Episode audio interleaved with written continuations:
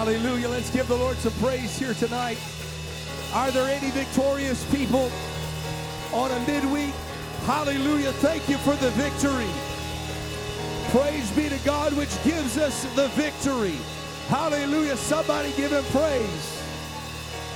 Thank you, Jesus. Hallelujah. Praise God. Amen, amen, amen. I feel victory in the house of the Lord here tonight. Amen. If you didn't have victory when you showed up, you can have it now. Amen. Praise God. Amen. Shake your neighbor's hand. Tell him, God bless you. And then you can be seated as you turn your Bibles to the book of Genesis. And just kind of keep your place in Genesis. Amen. Praise God. Amen. It's good to be in the house of the Lord here on this midweek. You can be seated in Jesus' name. Amen. I feel like I've not preached recently. Amen. We've had several guest speakers, and man, it's been a God thing. And how many's thankful for the word we received on Sunday? Amen. Thank you, Jesus, for that. I believe God has liberated some folks of shame. And if you ever struggle with shame, I want to encourage you. We've got our podcast, we've got our YouTube. You can always go back. Any of these sermons you hear, um, they're not just meant for the moment. You can go back and anytime the devil's trying to mess with you, you just mess back and uh, go back. I want to tell you that message on Mephibosheth on Sunday was incredible, and uh, and and I believe it it's still touching people's lives. And I believe if we get the right perspective of the King, Amen, it'd make us want to be at the King's table a lot more frequently. Amen. And so go back, listen to that again, and God will bless you. And uh, I'm thankful to be back in Bible study tonight. Got a couple of questions, and they are going to lead us right into our recap for last week. And so you can also go back and look at any of these. I have notes available for every single lesson. When we're all said and done, if you want, I'll compile them all together for you so you can take them. And, uh, you know, you can teach them as uh, in depth as we do, or you can just skip a bunch of stuff and teach them a lot faster. That's the beauty of the Bible, is you can go as deep as you want to go. Amen. You can teach as deep as you want. Amen. There was a, a question I got about uh, Abram and Lot, which is perfect because it's right in line with what we're going to be uh, kind of what we already talked about, and it'll help lead us into that. One of the questions was, why didn't Abram yell at the cattle uh, masters or the uh, or the herdsmen instead of yelling at Lot? I think that's a great question. Why did Abram yell or and I don't he didn't even yell at Lot, he reasoned with Lot. That's probably a better way of putting it. But why didn't he go after the herdsmen that were fighting together? Well, this is a great question which we don't have time totally to delve into, but everything rises and falls on leadership. And notice how the Bible puts it. They were the herdsmen of Abram and the herdsmen of Lot. And so the two leaders you have there are Abram and Lot. And instead of going and, and talking to the herdsman, he talked directly with the leader. And by talking with the leader, he was able to then fix whatever was going on with secondary and tertiary leadership. Again, that's a great question because there's a lot that could be unpacked there about leadership. We are all called to be leaders, and uh, and sometimes if we're not careful, we'll try to get off into uh, the nitty gritty of things and dealing with things on a subsurface level instead of just hitting it at the top level. Amen. Because if you eh, you know if it's a biblical principle that if you if you strike the head, uh, it'll affect the rest of the body. And so, when it comes to leadership, if you can go and uh, talk with the head, and this is also a great opportunity uh, as for those that are leaders in the church. If you ever have questions, instead of talking amongst yourselves, sometimes it's go to the leader and ask the leader. They might have very good reasons why they do what they do, and it'll actually save a lot of strife instead of Abram bypassing Lot, going to somebody else. Um, and causing maybe more confusion and more trouble for Lot, he just went directly to Lot and said, Lot, you know, decide what you're going to do. And everybody said, Amen. Question. Next question was, uh, well, this is this question we are going to kind of recap. Was there idolatry in Sodom? Absolutely. Anybody got a good guess at what the biggest idol in Sodom was? Pride, which is love of self. Amen. Pride was themselves. And the next question was Was Lot wicked? If not, why the separation? So uh, the Bible does call Lot righteous, but this is, I believe, after uh, the Bible usually tells us the full story, and then it covers it in grace, and then it reveals to us a deeper revelation. This is how somebody like uh, Samson can end up in the book of Hebrews, chapter 11. You read the entire story of Samson, there is no place at the beginning of his story before grace shows up that Lot should ever end up in the heroes of faith. He is profane, he is doing bad things, but when he prays and God helps him, when he acts in faith, it was through that act, that act of prayer, that act of repentance, that when you look at it from the New Testament back to the Old Testament, you see the grace of God. And you see that Samson ended his life as a man of faith, which is great for us to know that we can make all sorts of mistakes, but as long as we can get it redeemed by the blood of the lamb, as long as we can get it under the uh, as long as we can get ourselves through faith and in grace, it'll cover us. And now what'll be written on the tombstone of your life will not be your past deeds. It will be what you have become because of the grace of God. And everybody said amen. And so Lot, although he did wicked things, was involved in wicked things, the Bible says that even though he was in the wicked city, that he was that that Sodom and Gomorrah vexed his righteous soul. Amen. That's that's a we could really really unpack that, um, and I I want to uh, give some people some grace here tonight. I'm not going to say on Lot the entire night. We're going to move right past him, but you know it was Lot was in Sodom and Gomorrah because of his decisions. Your choices make a big difference in your direction. And Lot's decisions, one of them being that he pitched his tent towards Sodom, what seems like a harmless statement, actually shows his direction. And he looked down towards the well water, or what he thought was the well watered plains of Sodom and Gomorrah, what he thought was a good idea. In fact, this has been one of the greatest traps in the in the lives of many people when we use the flesh to gauge the direction of our life. We, we cannot trust. The Bible says, put no confidence in your flesh. Amen. Uh, put no confidence in your flesh, your carnal nature. Your heart, the Bible says, will lie to you. Your flesh only wants what it desires. It does not care about your salvation, it does not care about your soul. It just cares about what it wants right now in the moment. And anybody that's ever given over to the flesh, they know the Bible says there's a pleasure in sin for a season. But when that season is done, it's not so pleasurable. Amen. Because sin, the Bible says, when it's finished, brings forth death. And so Lot, he was using the flesh to gauge his direction. This is how people, when we get carnal, we all do this. So this is from the pastor all the way uh, down the road to the person on the street. We all at times have used our flesh to gauge our direction. But that's not a good gauge because your flesh will want something today that it will regret tomorrow. This is why we got to be people that pray Amen. We got to be people that read the word. This is why we come to Bible study, so we can get outside of our flesh. You know, in all of our world, it's telling you things like if it feels good or if it looks good, do it. Amen. But there's a lot of things that might look good, feel good, that are not good. Amen. Anybody that's lived any length of time at all will tell you there's just some things out there that are not good.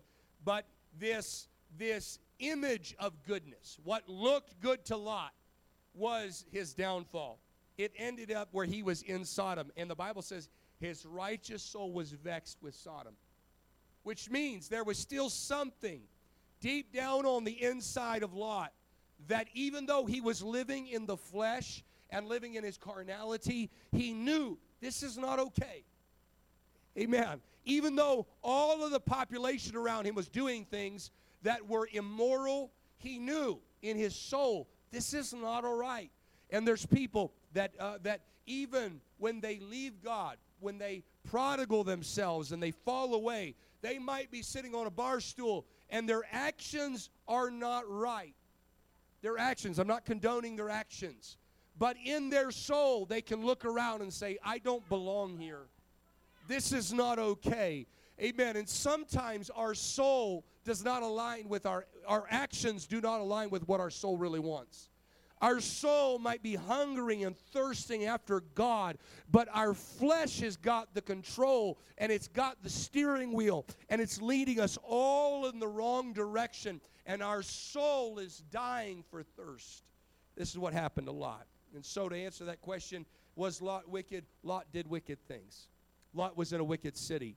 But at the end of Lot's life, what ended in his life, he ended up in the will of God. He ended up in the mountain of God. Even after all of the mess, Lot still ended up following and obeying God. It took a lot of loss.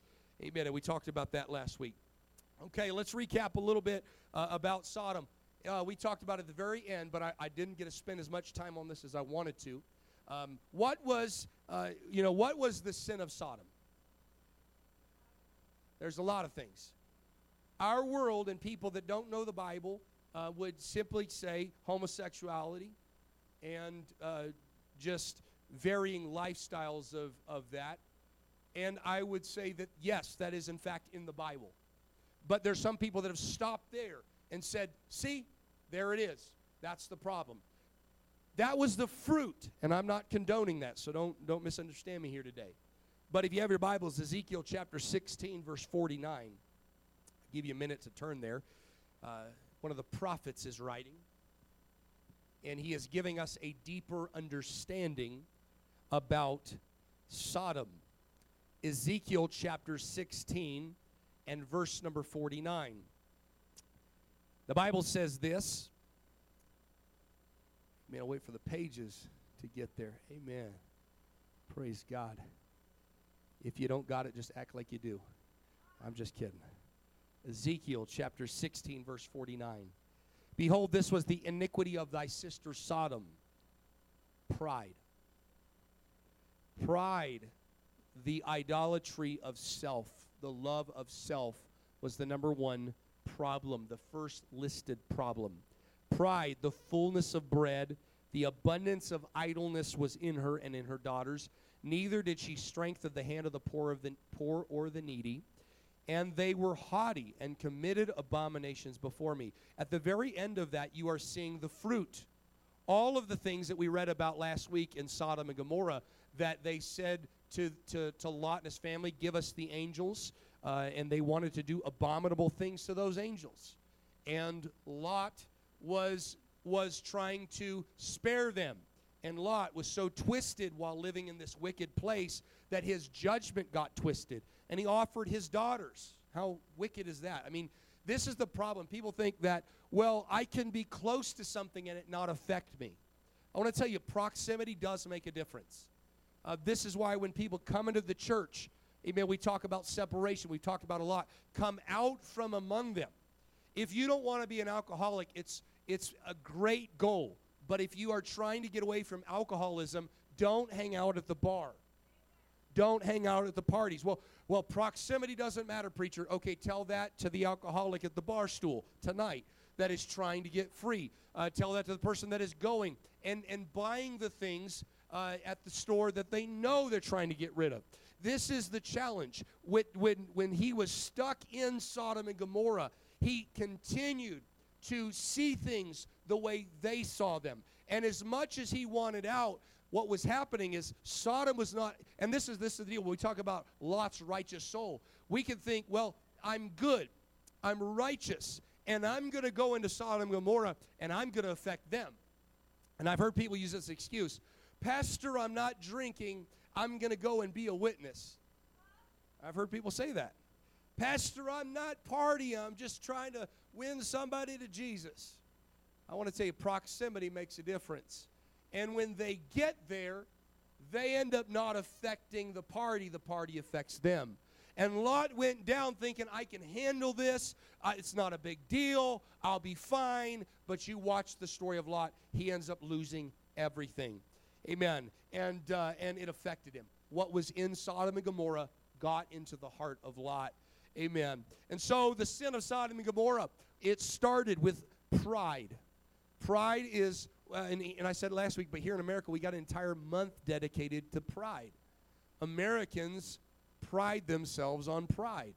I want to tell you, it's not a virtue that is anywhere in the Bible. You know, I, I think that there is a fine balance, and I'll say this, and I'll hopefully uh, not be misquoted or taken out of context. I'm thankful to live in America. Amen. Everybody get nervous. I'm thankful to live in America. But this idea of American pride and American nationalism uh, is scaring me. Well, praise God. When people equate Americanism to Christianity, they are not the same thing. In fact, I heard a preacher recently tell people they needed to stop reading their Bible so much and start reading the Constitution more. No. Although you should know your rights and you should read the Constitution, I think that's important because if you don't know rights, you lose them or you don't use them. I think that's important, but never never mix American Americanism with Christianity. They're not the same thing. Amen. We are in this world, but we are not of this world. We are ambassadors from another world sent. We just happen to be missionaries to America. Amen. We are not going to try to make people more American. We're going to make Americans more Christian. Amen. Praise God. And so uh, just that's a little side note. And if you have any questions about it, you can come talk to me later. Uh, we have soldiers in here. We thank God for our soldiers. I thank God I wouldn't want to live anywhere else in the world. I'm just blessed to have been born into America. But if we're not careful, we'll start letting that pride get in us that starts out or seems so innocent all of a sudden make us think we are better than other people. And then God wants to send us a revival of people of another nationality, but we don't treat them right because, bless God, they're not American. And I, I, thank God that that's not ARC, but I've been a few places where it's the case. They're so American, they can't let anybody in their church that doesn't act, talk, uh, bleed red, white, and blue. Amen. That's not here. We thank God we are a very conservative state, at least in the part of the state that's conservative, and uh, we're all gun-toting Americans. Praise God for that. But don't get it, don't get it twisted. Pride is still a sin. Amen. And if we're not careful, we will start out with what seems like a little ounce of pride that's not that big of a deal, and the fruit itself will not be good. It'll have us start standing for things uh, that the Bible stands against. Amen. It'll have us start calling things good that are actually evil because it becomes American tradition or it becomes American. Uh, that that uh, hopefully they never cross, but if they cross, choose Christianity not America. Amen. I hope they never cross, but if they do, choose Jesus first. And everybody said, Amen. Next thing, and I don't know if I'm reading about, uh, I don't know if I'm reading about um, uh, uh, America or Sodom, but fullness of bread. We just so much, con- con- we're just consumers. Consume, consume, consume. We get so full on things. The Bible says in Revelations that we become rich and increase with goods, and we think we have need of nothing. Amen people in America, well, where's the miracles? Where's the signs? Where's the wonders? I'll tell you where they are. When we start needing God again, we'll start seeing those things. But as long as we are full on everything else, we will not see it. This is why Jesus said, Blessed are those that hunger and thirst after righteousness. Listen, we live in a blessed area, blessed country. We have this so many blessings, but we have to learn how to be hungry in the midst of those blessings. Hungry for God, hungry for the move of God's Spirit, hungry for His Word. I fear for uh, uh, the modern day church here in America because we think we've got everything, but we are actually lacking.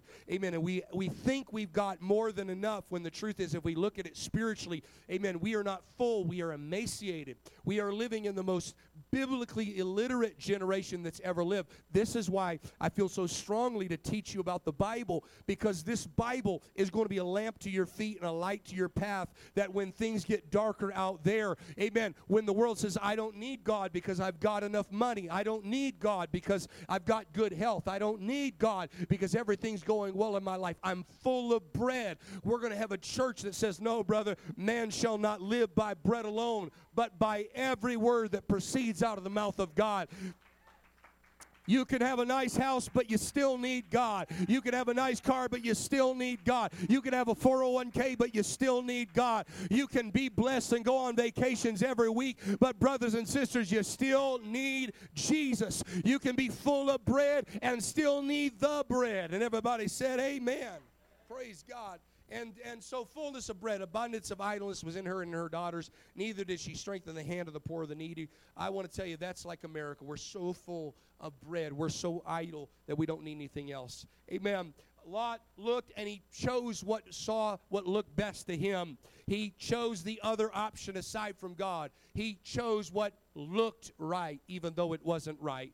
This is why First John teaches us love not the world, neither the things that are in the world. If any man love the world, the love of the Father is not in him. For all that is in the world, the lust of the flesh, the lust of the eyes, the pride of life, is not of the Father, but is of the world. And the world passes away, and the lust thereof, but he that does the will of God abides forever. I want to tell you, we are living in a world that is just like Sodom and Gomorrah. And if we're not careful, we'll become like Lot and we'll just inch closer and closer and closer. Amen. But I want to tell you, we got to be like Abram that says, you know what? I'm, gonna, I'm not going to love the world. I'm not going to love the things that are in the world. I'm not going to let the world tempt me. Uh, in fact, I know it looks good, but I know somewhere in my soul it's not good. I know that everybody else might be doing it and indulging in it, but I've made it up in my mind and in my heart. As for me and my house, we will serve the Lord. Somebody clap your hands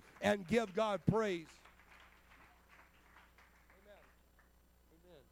And so it was the mercy of God that got Lot out of that city. He had a love for that city, he had a love for the world, but the mercy of God showed up in the form of two angels that grabbed him and his family by the hand and took him out. Judgment of God fell upon Sodom and Gomorrah. And I want to I want to just I want to just be uh, very transparent.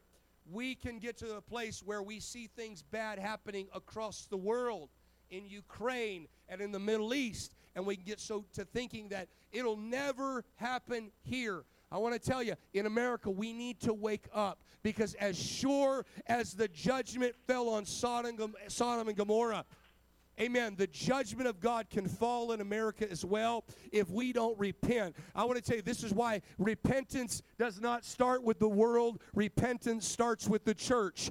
Amen. Revival doesn't start in the world, revival starts in the church. Uh, it starts in our homes, it starts in our families.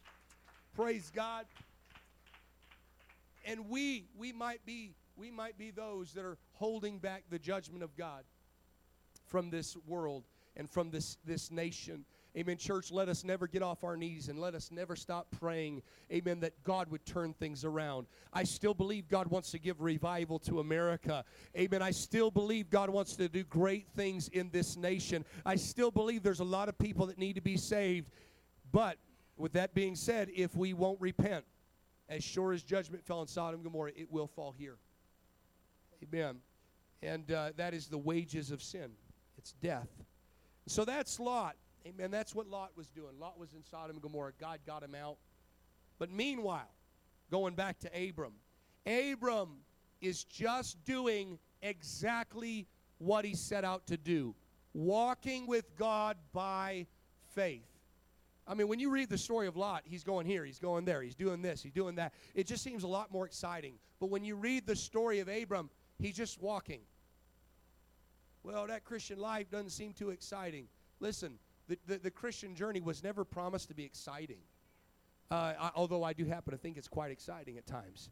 Amen. Praise God for that. But there's so many people that they, they look at church like it's supposed to be a fix or a high. I want to tell you, this is this is not a drug.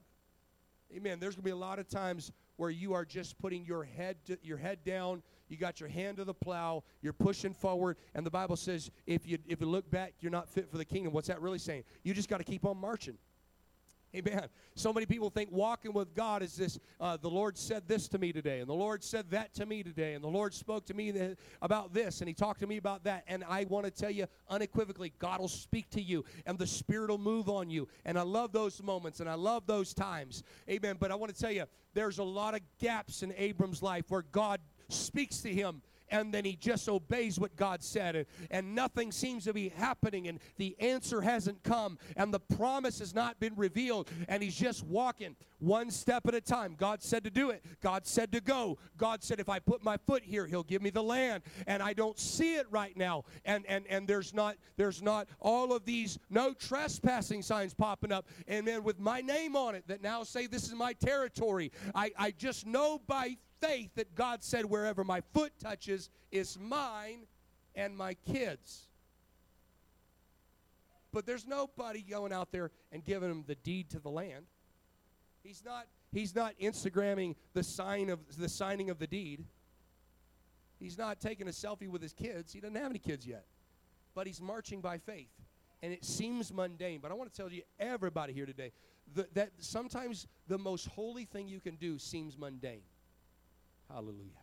It seems simple. It seems basic. You know, it's not always exciting to read your Bible.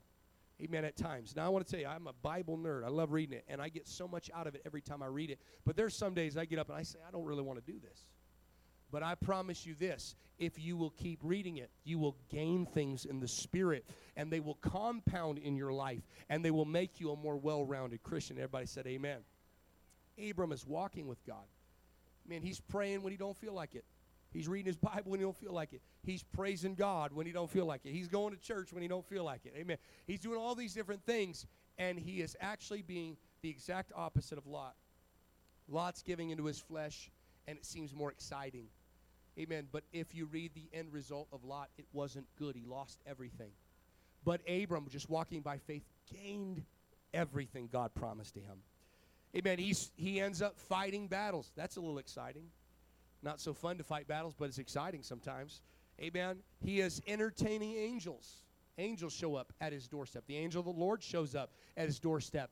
And, and in this, he's building altars. He's making sacrifice. He's, he's even getting an opportunity, the first and only time in the entire Bible, to bargain with God if there's 50 righteous if there's 40 righteous, if there's 30 righteous. I mean, he's the only person in history to ever make a deal and bargain with God. How incredible is that? But that came because day by day he was walking with God. Amen. And in the midst of all of this, he's getting more and more spiritual. If you have your Bibles, book of Genesis, chapter 15, we're going to read about a little bit of this. He's trying to redeem Lot, save Lot, deliver Lot. Amen.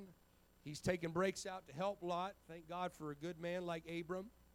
Amen. Lot should have learned his lesson. Never disconnect from people like Abram that are going to fight for you spiritually, that are going to love you. Amen. I want to tell you the church is a place that'll fight for you, that'll pray for you, they'll fight devils for you. Amen. Stay connected.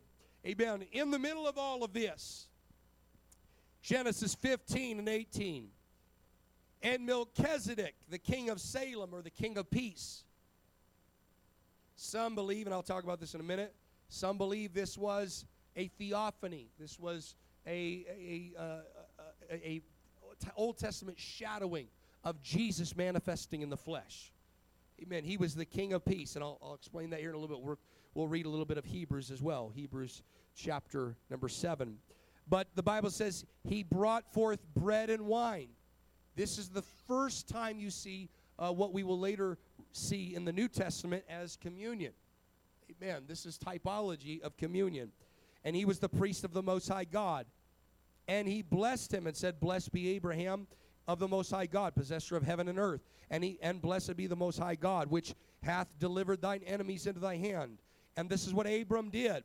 Verse 20. And he gave t- to him tithes of all. Amen. Did you know tithing is pre law? Some people say, well, no, I don't need to do that. That's, that's, that's law based. Melchizedek is before the law was given. Amen. And if you want to quickly turn open your Bibles to the book of Hebrews, chapter 7, this is a fascinating, we don't have time for it, but this is a fascinating story. Uh, uh, uh, we could talk about an individual is a person by the name of Melchizedek or Melchizedek. Don't name your children that. Don't name them that. Don't name them Mephibosheth either. Amen. I could just see a bunch of Mephibosheths and Melchizedeks running around the church. Praise God. So Abram is given the first biblical communion, pre law, pre Jesus. This is after a great battle, and this blessing is coming upon him.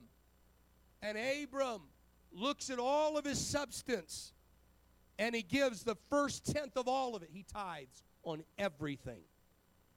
He gives that to the priest Melchizedek. Amen. Je- Hebrews chapter 7. For this Melchizedek, verse 1, king of Salem, priest of the Most High God, who met Abram returning from the slaughter of the kings and blessed him, to whom also Abram gave a tenth part of all, first being by interpretation king of righteousness, and after that also king of Salem, which is king of peace. Now you got to understand the book of Hebrews, whether you believe the writers Paul or the writers Apollos, he is making the greatest treatise on how Jesus is the Messiah. And he is using every example of where Jesus might have appeared in the Bible. And one of those he's using is Melchizedek. And he is bringing forth spiritual understanding. Verse 3 this is what we know about Melchizedek. He is without father, without mother, without descent, having neither beginning of days nor end of life, but is made like unto the Son of God, and abideth a priest continually. This is why most people believe this was an Old Testament theophany of Jesus, kind of like the fourth man in the fire uh, in the book of Daniel. Amen. Now, verse 4 Now consider how great this man was, unto whom even the patriarch Abram gave a tenth of the spoils. And verily, they are that they that are of the sons of Levi, who receive the office of the priesthood, have commandment to take tithes of the people according to the law, that is, of their brethren, though they come out of the loins of Abraham. He is now using this story of Melchizedek to prove tithing goes into the law and tithing goes into the church. And if you want to read the rest of the chapter, for the sake of time, we won't go into that. I just wanted to, uh, since it was in our Bible study, wanted to take a minute for those who would say, well, I don't know where it's at. I could show you all the way back in Genesis. He paid tithes of all. And the Bible says that Jesus is a priest after the order of Melchizedek, not after the order of Levi. Amen. And Abram, who was blessed of God, was blessed by this prophet, blessed by this preacher, blessed by this, this one that brought forth communion. And in turn, he took and gave tithes of all that he had. Amen. So if you ever are wondering in your faith, does this really make a difference? I want to tell you, it makes a big difference in the kingdom of God. It is a biblical doctrine that goes all the way back to Genesis. Amen. And if you want to be blessed by God, you got to obey the word of the Lord. Amen. And become a tither. And everybody said, Amen. Amen. Genesis chapter 12, we're going to continue talking about the blessing. I talked about all the all the tough stuff with, with Lot last week. We're going to talk about the blessing. Amen. I wanted to give you one of the keys to Abram's blessing that when the prophet showed up, when Melchizedek showed up, he was a tither. Amen. And there was a blessing that flowed upon him because he was a giver. And everybody said amen to that. Genesis 12, 1 through 3. Now the Lord said, Abram, get thee out of thy country and from thy kindred and from thy father's house unto a land that I will show thee. And I will make of thee a great nation, and I will bless thee. Amen. How many is excited for that? Amen. I want to bless thee and make thy name great, and thou shalt be a blessing. And I will bless him that blessed thee, and curse him that curseth thee. And in thee shall all the families of the earth be blessed. Amen. Genesis chapter 15. Verse 1 After these things, after he separated from Lot, the word of the Lord came unto Abram in a vision, saying, Fear not, Abram, I am thy shield and exceeding great reward. That's another blessing. And Abram said, Lord God, what wilt thou give me, seeing that I go childless? And this steward of my house, this Eliezer of Damascus. And Abram said, Behold, to me you have not given a child or seed, and lo, one born in my house will become my heir. And behold, the word of the Lord came to him and saying, This shall not be thine heir, but he that shall come forth out of thine own bowels shall be thine heir. And he brought him forth abroad and said, Look now toward heaven and tell the stars if you be able to number them. And he said, So shall thy seed be. And he believed in the Lord, and he counted it to him for righteousness. Amen. I want to talk to you about the blessing that God put in the life of Abram. Everybody say financial. Amen. God promised to bless Abram financially. For those that would say God's not interested in that, you look at every major character in the Bible, every single one of them was blessed. Amen. Both temporally and spiritually. And everybody said, Amen. They were blessed. Abram was blessed. Even Lot was blessed. David was blessed. Saul was blessed. Solomon was blessed. You go down the people of God. Noah was blessed. Each and every one of them that God put his hand on, God blessed them. He blessed them financially. Everybody say physical. He promised physical blessings. Amen. What good is a blessing from the Lord if it is just spiritual and it never makes its way into the tangible world? Amen. There's some people that they've been given over this false ideology. Oh, he just blessed me spiritually. Where's the proof? Where is the tangible? I'm not talking about materialism. Please understand me. Although sometimes material things come with the blessings. Well, God just blesses spiritually. Show me that anywhere in the Bible. Hallelujah. God blesses financially, God blessed physically, and everybody say spiritually. God blessed spiritually. This is the threefold blessing that God declared over Abram. Amen. Everybody turn in your Bible to the book of Galatians, chapter 3. It's in the New Testament. It is after the book of 1st and 2nd Corinthians. It's going to go Acts, Romans, 1st and 2nd Corinthians, and then you are going to move into Galatians. Amen. Galatians. Well, preacher, why does any of this matter? I'm glad you asked. Why are we studying about this old 99 year old dude in the book of Genesis? Why does it matter? Why are we talking about Mel- Melchizedek and Melchizedek? And why are, why are we talking about all these Old Testament people that died uh, over, over 6,000 years ago? Why does it matter today? Hallelujah. Because there is a spiritual lineage that connects us all the way back to these people. Praise God. Amen. Galatians chapter 3, verse number 6. Galatians chapter 3 and verse number 6. Even as Abraham believed God, and it was accounted to him for righteousness. We just read that. You just found where that was written. God said, I'm going to bless you again. Remember what I told you? I've got financial blessing for you and he fulfilled it by the time Genesis 15 rolled around. He was already, Bible says he was rich in cattle, he was rich in herds, he had so many servants, he didn't know what to do with it all. I mean, he'd already got that part, and now he's saying, God, you blessed me financially, and you've blessed me uh, with, with spiritual blessings. He said, but I don't have a kid yet. So where's the physical blessing that you promised? Amen. But God showed him, amen, a spiritual moment and the Bible says he took that spiritual moment and he believed that God was going to do what he promised. And the Bible says it was counted him for righteousness. Verse 7 Know ye therefore that they which are of faith, that's you and that's me. Are you of faith here tonight? Amen. Know ye not that those which are of faith, the same are the children of Abraham. Hallelujah. Well, I don't know what my 23andMe says. I don't know how much Ashkenazi Jew I am. I never spit in the vial and found out if I'm Jewish or not. Well, you got are you of faith here tonight? Hallelujah. Are you of faith here tonight? Have you been have you repented of your sins? Amen by faith. Have you, have you been water baptized in the name of Jesus Christ for the remission of your sins by faith? Have you received the baptism of the Holy Ghost with the evidence of speaking in other tongues by faith? Then I've got good news for you today. You are a child by faith of Abraham. Hallelujah. Somebody clap your hands and give God praise.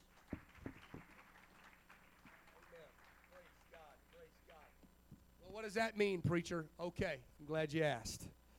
Amen. So now we are of faith.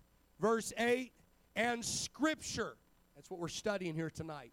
All you know all of the stuff we're talking about you may not see all of the connecting dots yet, but if you keep studying the Bible, if you keep coming to church, keep coming to Bible study, there's going to be some things that are going to line up that are going to unlock some things in your life that are going to change you forever. Amen. I want to tell you that that this word won't just save your soul and get you a place in heaven, but this word will give you abundant life here on earth as well there are some keys, amen. There are some keys that will unlock some knowledge that you did not have that will forever change your life here on earth. Amen. That's why we're studying these things here tonight. The scripture foreseeing that God would justify the heathen. Amen. Turn to your neighbor and tell him, Did you know that you used to be a heathen? Amen. Amen. If you're married to him, God, God, God bless the husbands. Amen. Hallelujah. That couch better be nice tonight. Amen. Just tell him, you know, did you know you were a heathen? The scriptures knew God would justify the heathen. That means the unbelievers, the Gentiles. That's you and me. Amen. Through faith. Preached before the gospel unto Abraham. Think about this. Well, why are we studying this? This Old Testament example of a prophet given communion by the name of Melchizedek or Melchizedek showing up may not make sense to a lot of people, but I want to tell you that was him introducing amen, if, if it were the gospel message, amen, of the breaking of the body of Jesus and the spread and the spilling of the blood of Jesus. This was Old Testament shadow of the gospel being preached to all the world. Amen. And, and Abraham became a recipient of this. And the scriptures foretold, and they saw a day that was coming where through Abram, when he said, In thee shall all the nations, all the families of the earth be blessed blessed. That meant that meant the Ammonites, that meant the Amalekites, that meant the Philistines, that meant everybody we're going to study about, amen, throughout the scriptures. That meant the that meant the Hispanic community, that meant the Asian community. Uh, amen. I want to tell you that meant the Middle Eastern community. Uh, that meant the Carson City community. That all the way back in Abram, he saw a day that God was going to save the heathen. God was going to save Nevada, and God was going to he was going to justify them by faith. Hallelujah. He looked all the way and he saw there's a day coming and it's going to come through the Savior that's going to come from Abram, that's going to come, uh, amen, from the loins of Abram. Uh, this promised child, uh, this physical blessing that Abram was waiting for and praying for was one day going to come. And through his lineage, all the families of the earth were going to receive the very same blessing that God gave to Abraham. That's you, and that's me. In thee, verse 8, in thee shall all the nations of the earth be blessed. When you read that in the Old Testament, you think, no big deal. I want to tell you, there was a prophecy that was being made right there that goes all the way back to the fall of man that goes all the way back to Genesis 3 and 15. Every Bible study we've done, I've hoped to try to show you there's a connection through your Bible that is, that is slowly but surely leading us out of the shadows and leading us closer to Jesus. That when mankind sinned and fell in the garden, there was a promise and a prophecy that one day there was going to be a son born of a woman that was going to crush the head of the serpent and it was going to undo the curse. Amen. And they looked for that day and they looked for that Messiah and they thought it was Cain, but he killed his brother. Uh, and it couldn't be Abel because he died. maybe it's Seth, and men begin to call upon the name of the Lord, but it, it wasn't Seth. And maybe it was uh, Noah because after oh, after him we're going to get rest. Uh, but he gets drunk on his own vineyard, and then they create the Tower of Babel, and Nimrod's not our Savior, and maybe it's going to be Abram, and Abram messes up, but there comes a lineage that continues all the way back from Adam, and it goes all the way to the New Testament until we get to Jesus. That in Jesus, all the families of the earth are blessed. That means you, and that means me. Somebody give God great praise here tonight. If you're thankful to be part of the family, give him praise. If you're thankful that at one point you were not part of the family, you were not saved, but now you're saved, give him praise. Hallelujah. I'm going to read this. Amen. And we're going to we're to we're to finish here tonight for the sake of time and, and we'll we'll go in and we'll talk about the, the covenant next week. Amen. But but here Abraham verse 9. Amen. So then they which be of faith are blessed with faithful Abraham. That means the same blessing that was upon Abram is now on you by faith. I, I want to really get this into us here today. Well, I don't think I'm blessed.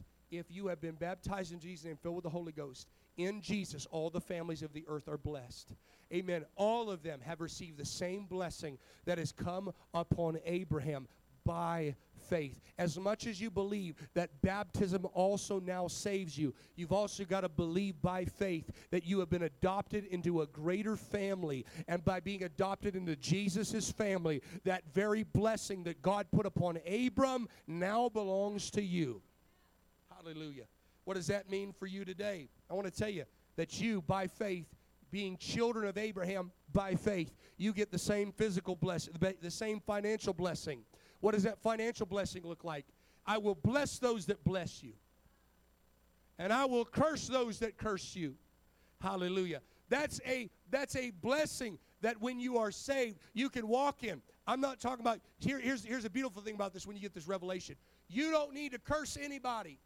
Not like it would do anything anyways. I don't believe in that mess. Amen. You don't need to. You just live for God. You just walk by faith. And all of a sudden, if you look back on your life, hindsight being 2020, you'll start recognizing little blessings that came seemingly out of nowhere. I want to tell you, those came upon your life because you're children of Abraham by faith through Jesus Christ. Hallelujah.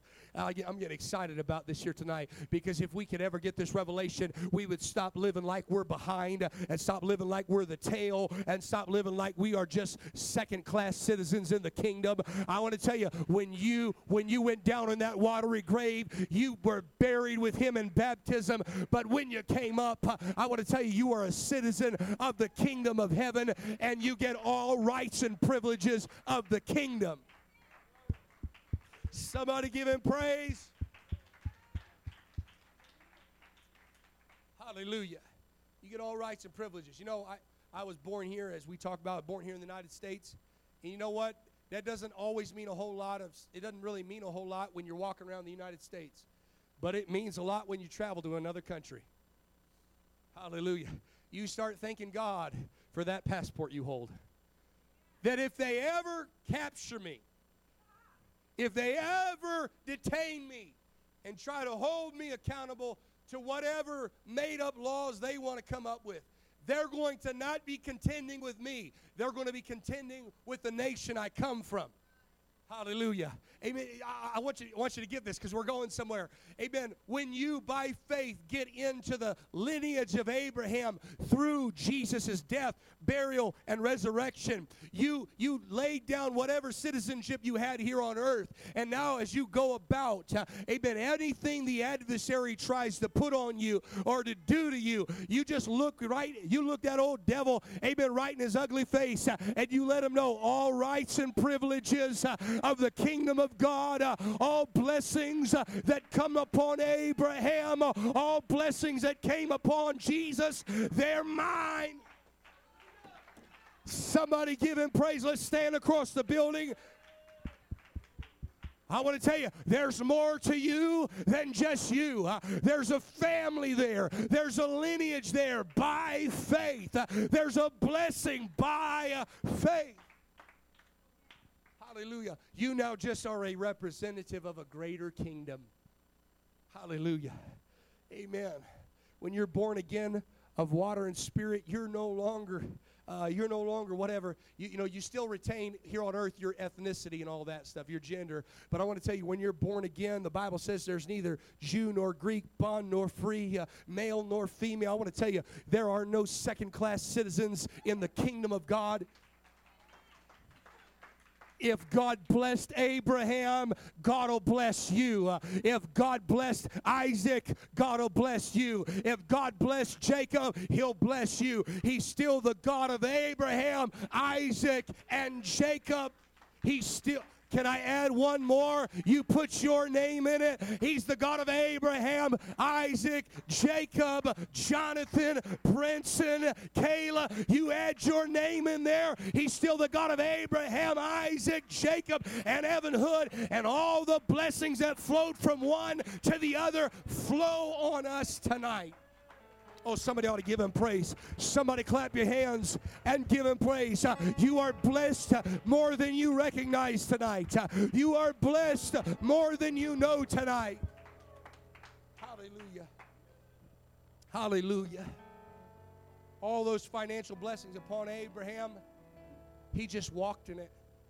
What did he have to do to receive those blessings? What did he have to do? Nothing. This is why this is why what he's saying in Galatians, he's bypassing the law. In order to get all these things in the, in the Old Testament according to the law, there's a lot of things you had to do. All Abraham had to do, he's going back pre law. Walk with God by faith. And as long as you're walking by faith, all the blessings flow. Woo. As long as you're walking with God by faith, all the rights and privileges flow as well. His financial blessing flowed upon Abraham, it'll flow on you as well. His physical blessings, amen. This is why the Bible says, with his stripes we are healed. By his stripes we are healed. That's physical, folks. Amen. For those that would say that, that, that, and we'll get into this when we get into the gifts of the Spirit. Well, that, that's, that was, there was a cessation of all those gifts. No, there wasn't.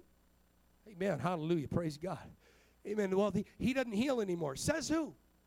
Show me the show me the Bible verse that said God stopped healing. Show me one. Amen. If you show me one, I'll give you a thousand dollars that said God stopped healing. Amen. You know what that is? That's physical. Amen. That doesn't mean that every time somebody's sick, God's going to heal them. Amen. But that does mean that they shall lay hands on the sick and they shall recover. That we pray the prayer of faith. Amen. Not the prayer of doubt, not the prayer of pessimism. All our job is to do is to lay hands on them and pray for them. And that same physical blessing that was upon Abraham was also upon you. And those spiritual blessings, those are also upon you. You can read if you want for your own sake of time.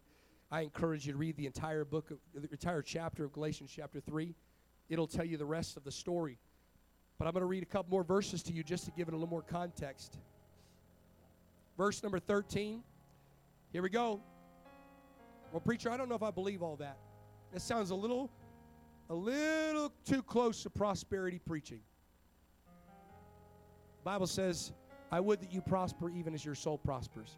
God's not going to prosper you financially at the cost of your soul. That's what the devil does. Hallelujah. But if you are living for God and operating in faith, you will be blessed. Everybody said amen. But you know what makes me mad? Because prosperity preachers have got up and abused scriptures, we stop using them. Well, hallelujah. Just because somebody abused scripture doesn't mean we should stop using scripture. All scripture is given by inspiration of God and is profitable for reproof, for correction, for instruction in all righteousness, including this one right here that he'll bless you just like he blessed Abraham. Hallelujah.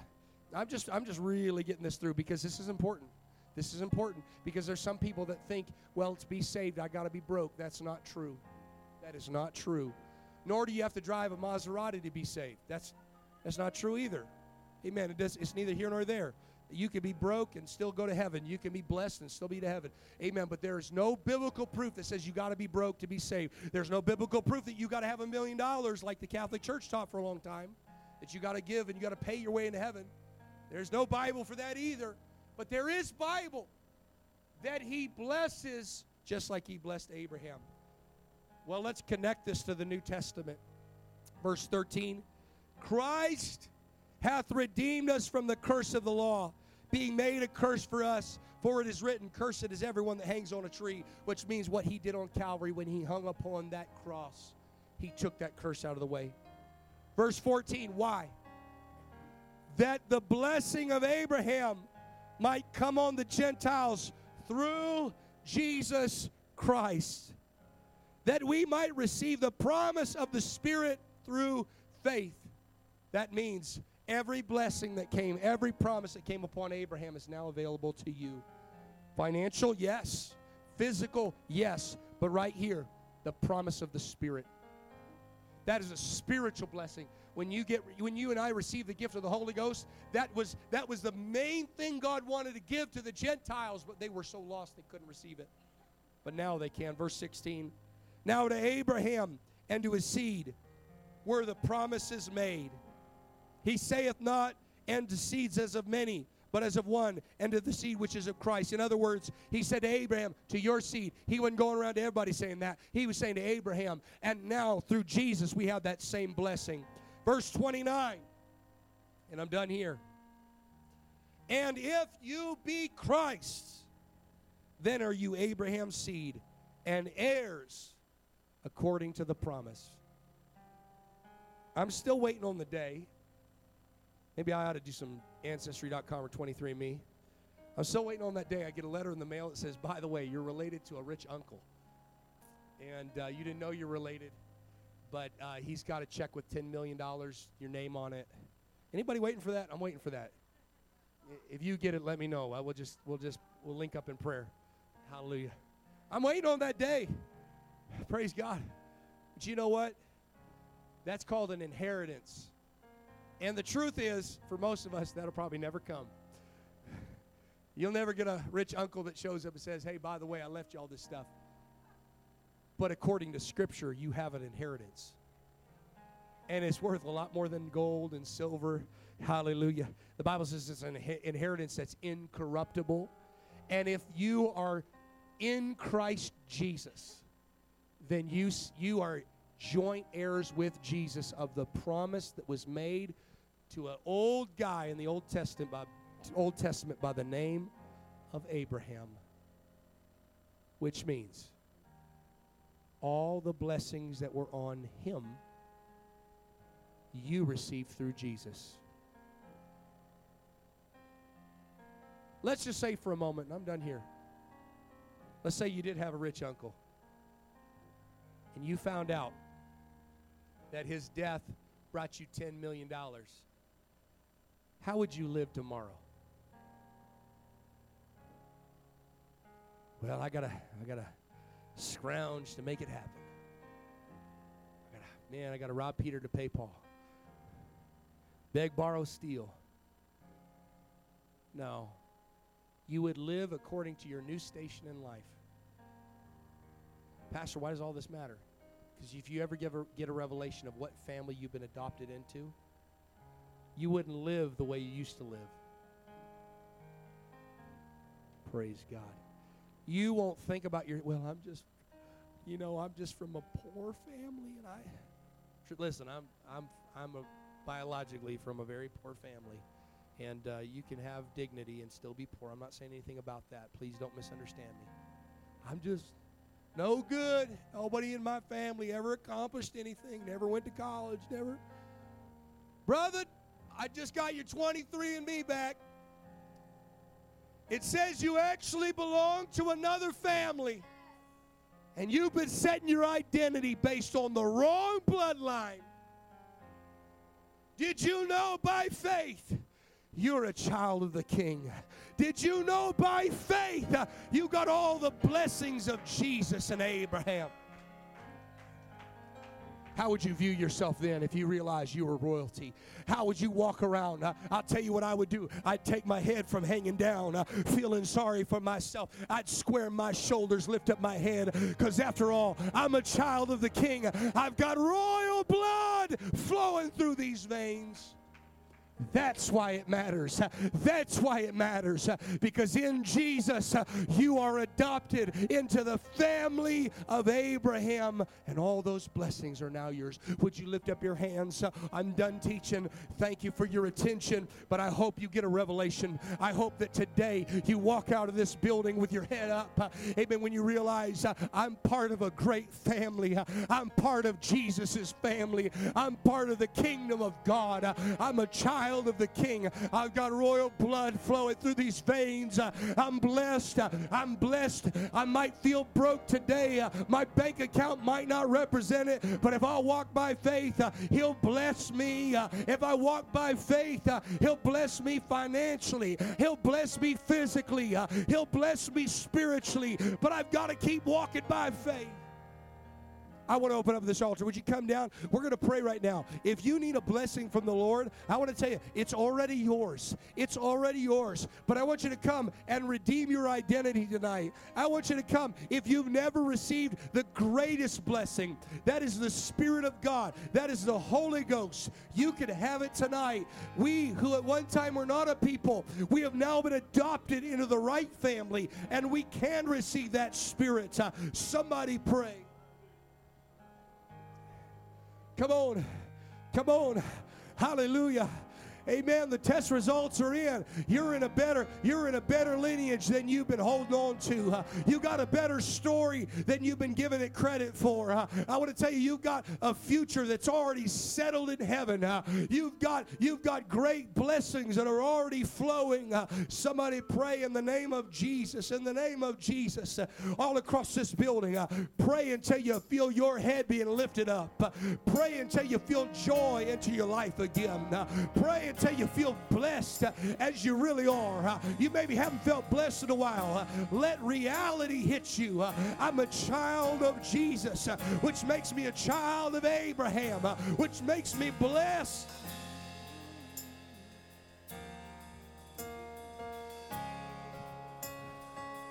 Come on. This is going to help your prayer life. You're going to ask for things. You're going to ask for things from God with boldness uh, like you're his child, not like you're a slave. Uh, you're a son of God. You're a daughter of God. Uh, you're a part of the family. It's yours. Though the storms may come and the winds may blow, I'll remain steadfast and let my heart when you speak a word,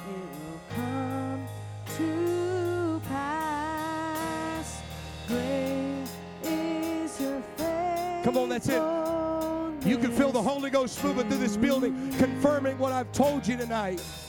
You're a child of the King. You can lift your head up. You can square your shoulders.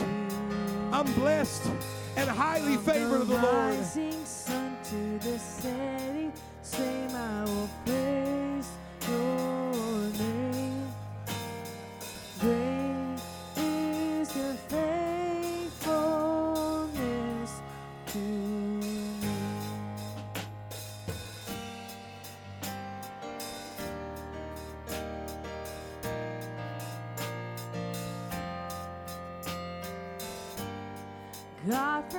To age, though the earth may pass away, your word remains the same. History can prove there's nothing you can do. You're faithful and true. Come on, that's it. If you need a financial blessing, I want you to come pray about it. I'm a child of Abraham, and that blessing's upon me by faith through Jesus. If you need healing, you need something physical, you have that blessing upon you right now by faith. If you need a spiritual blessing, you need a word from God, you can get it. This is a threefold blessing that's ours by faith.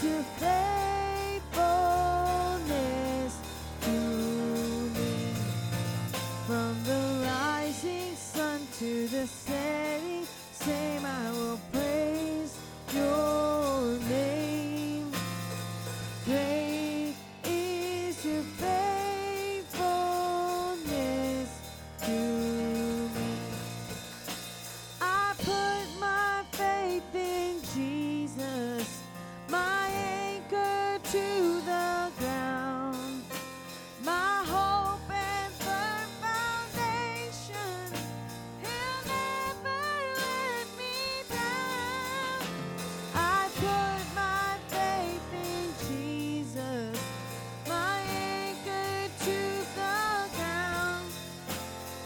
Come on.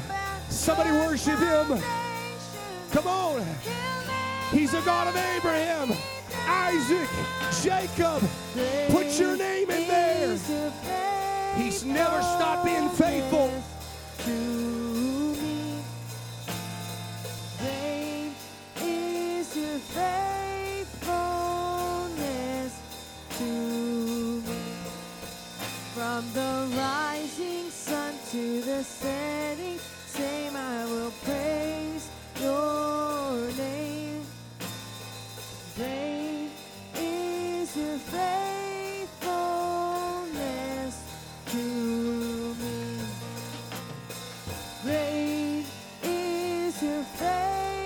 Somebody lift up your hands. He's a faithful God. He was faithful to Abraham. He held on to his promise. He honored his word. He was faithful to Isaac. He blessed him. He took care of him. He healed the wife, Rebecca. He gave him spiritual blessings. He was faithful to Jacob. He changed him to Israel. He gave him physical blessings, financial blessings. He his body. Uh, he healed his wife. Uh, he also blessed him uh, spiritually and physically. God's still doing it. He's faithful. Come on, by faith. By faith.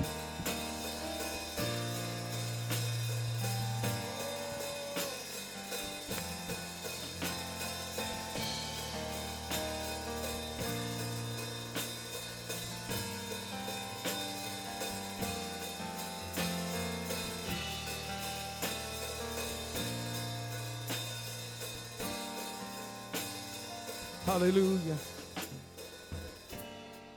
I want to tell you this this stuff we're talking about week in and week out is foundational to your faith in Jesus. Everything we do, listen, I love shouting and jumping and all that. That's but when you shout and jump on Sunday or on next Wednesday or at your house, after this lesson, I want you to have a, a deeper understanding as to why. When we get up and sing it, sometimes we do. I'm blessed. I'm blessed. There's some folks maybe think, well, we shouldn't sing about that in church. Yes, we should. Because the Bible says it's the goodness of God that leads people to repentance. I want to tell you, people that, well, they need to come because they need to know they're rotten slugs of sinners. That's, that's not going to get them in. Listen, we are lost without Jesus. Don't misunderstand me. But there's something about getting around people, and when you start talking about how good God is, they just can't wait to go to church with you. They see the blessings of God in your life. They see God working in your family. They see God heal your body. What a great testimony. Hallelujah. I want to tell you, God still does it today. And then they come into the church and they hear about people saying, Man, we're so blessed. We're so blessed. We're so blessed. Amen. I want to tell you, that makes me want to give God even better praise than I ever have. Hallelujah. I want to tell you, I'm blessed and you're blessed to be saved. Hallelujah. Somebody praise God for that. We're blessed that He, the Bible says, He is the Lord that heals us. Hallelujah. I want to you, He's still a healer. You could be sick in your body tonight, and He can heal you. Hallelujah. I wish somebody would believe that. I'm going to preach on that soon until it gets in the bones of the church. Amen. I want to tell you, He's still a healing God. Now, God's not a vending machine. We can't, well, A5, now He's going to heal. No, He's not a vending machine, but God's still a healer. Sometimes He heals, and sometimes He gets glory. in the infirmity. Hallelujah. But don't ever mis- don't ever mistake it. He's still doing physical blessings. And I want to tell you, he's still giving people spiritual blessings as well. He's still filling people with the gift of the Holy Ghost. Hallelujah. So when we shout and we, we jump, we need to do it. We need to do it with the understanding. When we clap our hands, we need to clap our hands with the understanding that we are children of Abraham by faith, and the very blessings that were upon Abraham are now upon us. Amen. And we don't have to walk around with our head hanging down because, well, you don't know where I came from. I want to tell you, you don't know where you came from. Amen. The children of Abraham, you're in a new family. Amen. Doesn't matter what family you came from, good, bad, and different. You're part of a heavenly kingdom and a heavenly family. You're part of a royal family, and that ought to give you a royal praise. I ought to give God a royal praise. Somebody clap your hands and give God a shout of glory. When we get this revelation, I, I want to encourage you read read again. Galatians chapter 3. Read again. Amen. Hebrews, where we talking about, I want to say it's Hebrews chapter 7. Amen. We're talking about Melchizedek. There's just some good things about the blessings of the Lord and how they flow even in the people of God today. Amen. Go back, study it out. Amen. Get a revelation of who you are in the kingdom and start living like it. In Jesus' name. Everybody said, Amen. Shake hands, be friendly, love one another. We'll see you Friday night where we're going to have blessed ice cream. Hallelujah. And a great time of fellowship. God bless you.